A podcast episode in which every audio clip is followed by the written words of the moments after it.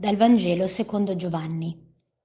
In quel tempo Gesù, visto Natanaele che gli veniva incontro, disse di lui: «Ecco davvero un israelita in cui non c'è falsità». Natanaele gli domandò: «Come mi conosci?» Gli rispose Gesù: «Prima che Filippo ti chiamasse, io ti ho visto quando eri sotto l'albero di fichi». Gli replicò Natanaele: «Rabbì, tu sei il figlio di Dio, tu sei il re di Israele». Gli rispose Gesù: «Perché ti ho detto che ti avevo visto sotto l'albero di fichi, tu credi? Vedrai cose più grandi di queste». Poi gli disse: in verità, io vi dico, vedrete il cielo aperto e gli angeli di Dio salire e scendere sopra il Figlio dell'uomo». Come sempre la parola di Dio è tanto ricca e oggi vorrei fermarmi proprio su una frase iniziale, come Gesù ha presentato Natanaele, dicendo di lui: «Ecco davvero un israelita in cui non c'è falsità». Ma che bel complimento, ma proprio veramente un bel complimento. Mi chiedo, può il Signore dire questo di me? Elena, ecco una cristiana in cui veramente non c'è falsità. Proviamo a mettere un po' il nostro nome. Ecco, forse non è sempre così. Proviamo allora a capire meglio cos'è che c'è in ballo qui. E c'è proprio questo contrasto tra il falso e il vero.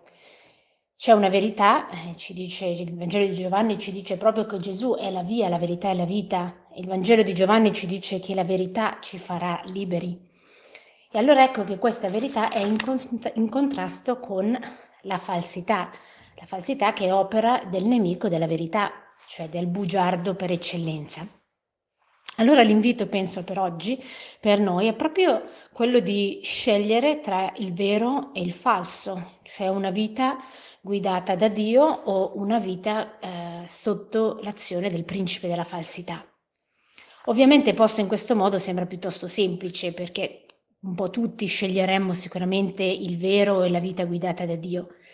Ma nella pratica però, nella concretezza della nostra vita, cosa succede? Perché purtroppo il nemico è uno spirito intelligente, quindi si insinua con queste falsità, non presentandole come falsità ma come delle verità, e quindi sembrerebbe a volte di seguire la verità e poi ci si ritrova che invece si arriva a un punto dove si è lontani da Dio. Allora oggi vorrei solo suggerire come una vita che si basa invece sulla verità è una vita che si basa sulla prima di tutte le verità, che è la nostra identità di figli, figlio, figlia, amata da Dio. Ciascuno di noi può dire: io sono una figlia amata di Dio, io sono un figlio amato, voluto da Dio.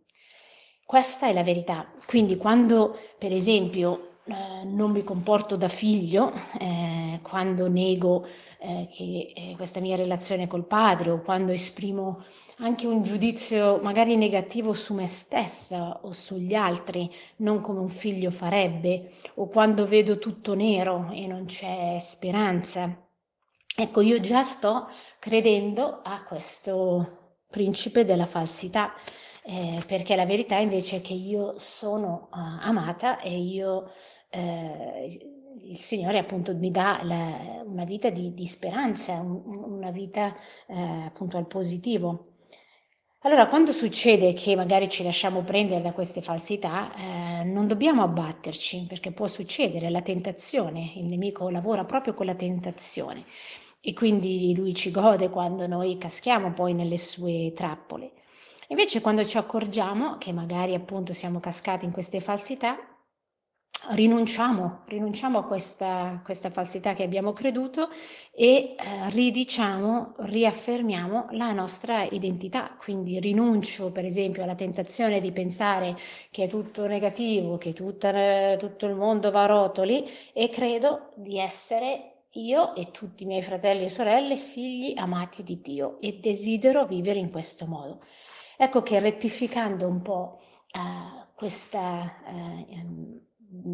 falsità, bugia che il nemico vorrebbe imporci, noi rientriamo nel mondo della verità sotto l'azione dello Spirito Santo e di Dio. Ecco quindi il cammino che ci viene proposto oggi. Preghiamo proprio che il Signore ci aiuti, chiedendo il dono di vivere quella verità che ci farà liberi. Possa Dio dire di oggi, di ciascuno di noi, ecco davvero una cristiana, un cristiano, un figlio, una figlia in cui non c'è falsità. Buona giornata.